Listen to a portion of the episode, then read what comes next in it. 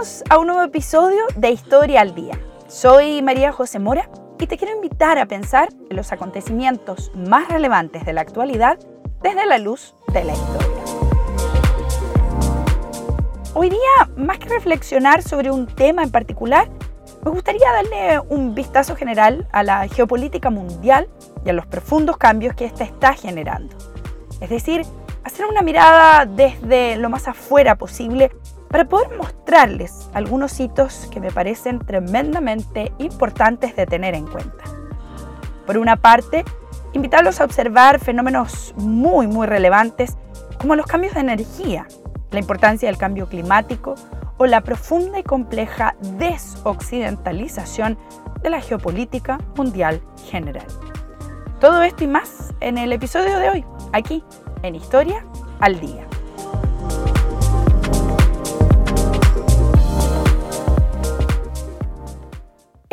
los fines de los años 90 y habían pasado 10 años desde la caída del muro de Berlín en 1989, que dividía el mundo en dos, como decían los analistas.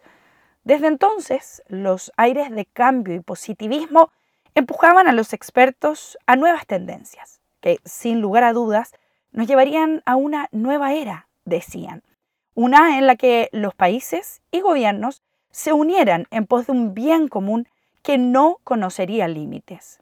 Nacía a fines de los años 90 lo que sería la gran panacea en términos de estudios de geopolítica y estrategia mundial.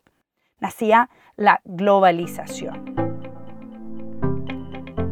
Se trataba de lograr una progresiva permeabilidad o eliminación de fronteras económicas y políticas que permitieran la libre circulación de personas, bienes, capitales y servicios. Como anunciaba una afamada doctora en ciencias políticas en aquellos años, en donde fui invitada a una de sus conferencias, por fin, decía, la humanidad llegaría a tener un solo gobierno conjunto que manejara los destinos de todo el planeta. Les confieso que desde esa época ya las promesas de la globalización sonaban más a una nueva película de la Guerra de las Galaxias, pero sobre una humanidad que no era la que yo al menos había estudiado en la historia de todos estos años. Han transcurrido casi 30 años y la realidad no puede estar más alejada de aquellos principios y tan bien elaborados postulados que planteaban la globalización. Al contrario, hoy en día estamos hablando mucho más de la desglobalización o de la nueva forma de entender la globalización. Y es que la globalización pensada como la cohabitación pacífica en diversidad cultural sobre la base de la competencia es absolutamente imposible. Peor aún, si eso implica borrar las fronteras que dan identidad y sentido a las naciones, para luego exponerlas a una competencia económica que no tendría las mismas reglas para todos. Bueno, era, como diría García Márquez, crónica de una muerte anunciada. Incluso el intento globalizado fue el que gatilló finalmente el fuerte nacimiento de los nacionalismos y populismos que hemos visto que han ido creciendo de manera desmesurada en los últimos años. Y nacen como reacciones a esas ideas aglutinadas que al final parecían jugar en pos de intereses muy claramente definidos de unos pocos, o al menos solo de los más desarrollados. Pero en estos 30 años también han cambiado muchas otras cosas. En primer lugar, han cambiado los protagonistas. El mundo hoy día es un escenario diferente. Ya no es un escenario bipolar como en la época de la Guerra Fría, en donde el mundo se dividía entre Estados Unidos y la Unión Soviética.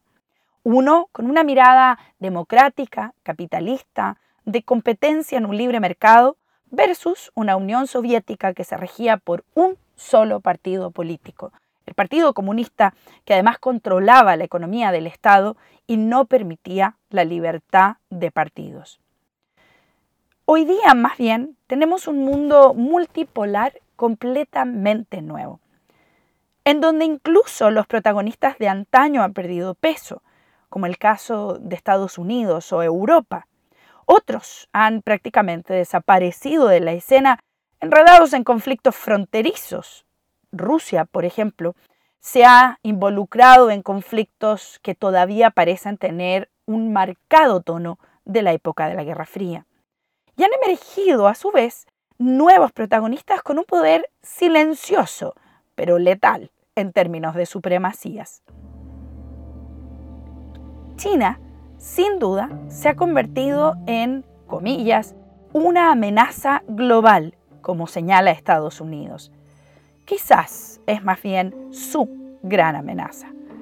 Con injerencias en casi el mundo entero, con más de 4.000 proyectos de inversión en todas partes del mundo, con el monopolio de productos como las tierras raras, que definirán los nuevos mercados a escala global y las supremacías en términos tecnológicos y una presencia indefinida en los nuevos cambios culturales que se avecinan, hay algo claro.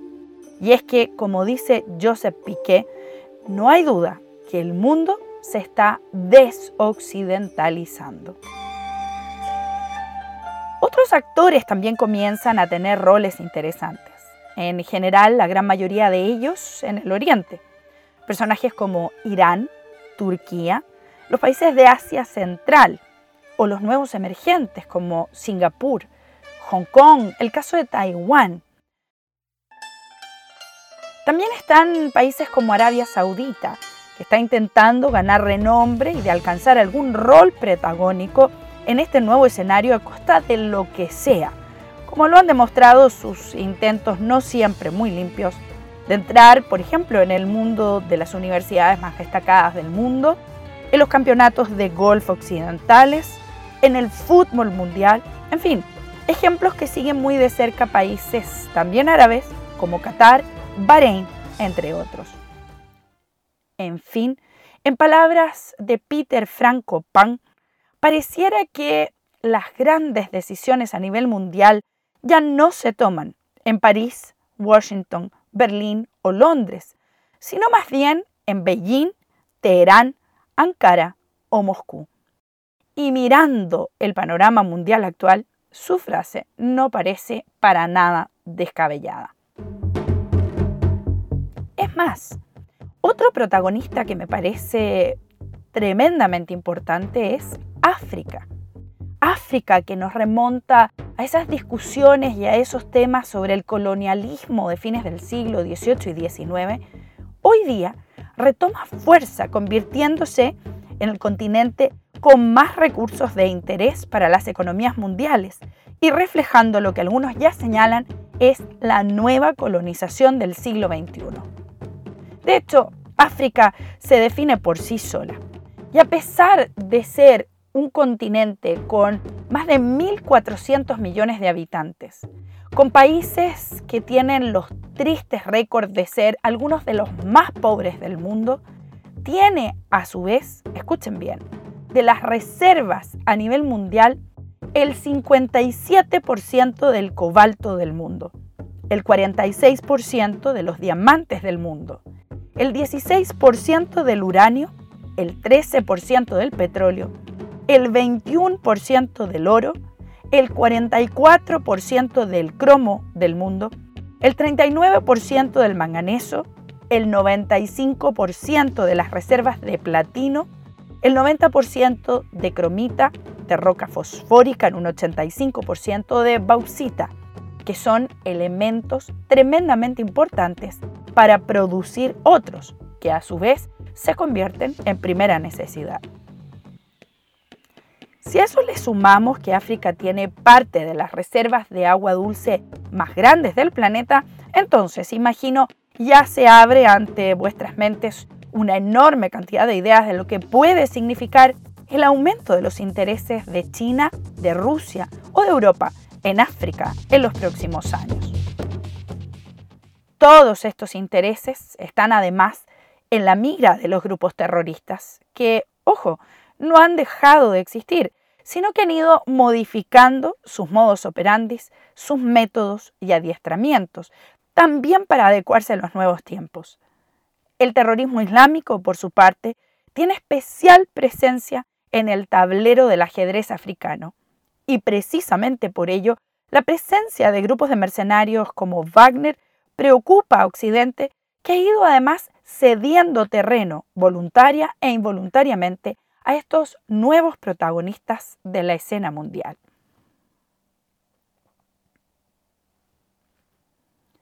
Pero en esta geopolítica actual han entrado en juego además nuevos bienes que alteran los conflictos de interés, como algún día lo hiciera el petróleo. Hoy día se llaman las tierras raras. ¿Sí? Probablemente no lo habías escuchado o lo habías escuchado y no habías logrado entender qué era. Las tierras raras son elementos o minerales que rara vez se encuentran juntos en estado natural. Estos elementos son claves para la producción de energía que serán los motores que moverán al mundo de los computadores, chips, autos eléctricos en el presente y en el futuro cercano. Son el nuevo petróleo. Y aunque no lo creas, China tiene hoy día el monopolio del 80% de la producción de estas tierras raras a nivel mundial, de las que todos dependeremos en el futuro. Vaya, Solo con ese dato creo es suficiente para entender la imperante preocupación de Estados Unidos por limitar el poder de China, el acceso a nuevas tecnologías y al control de los mercados.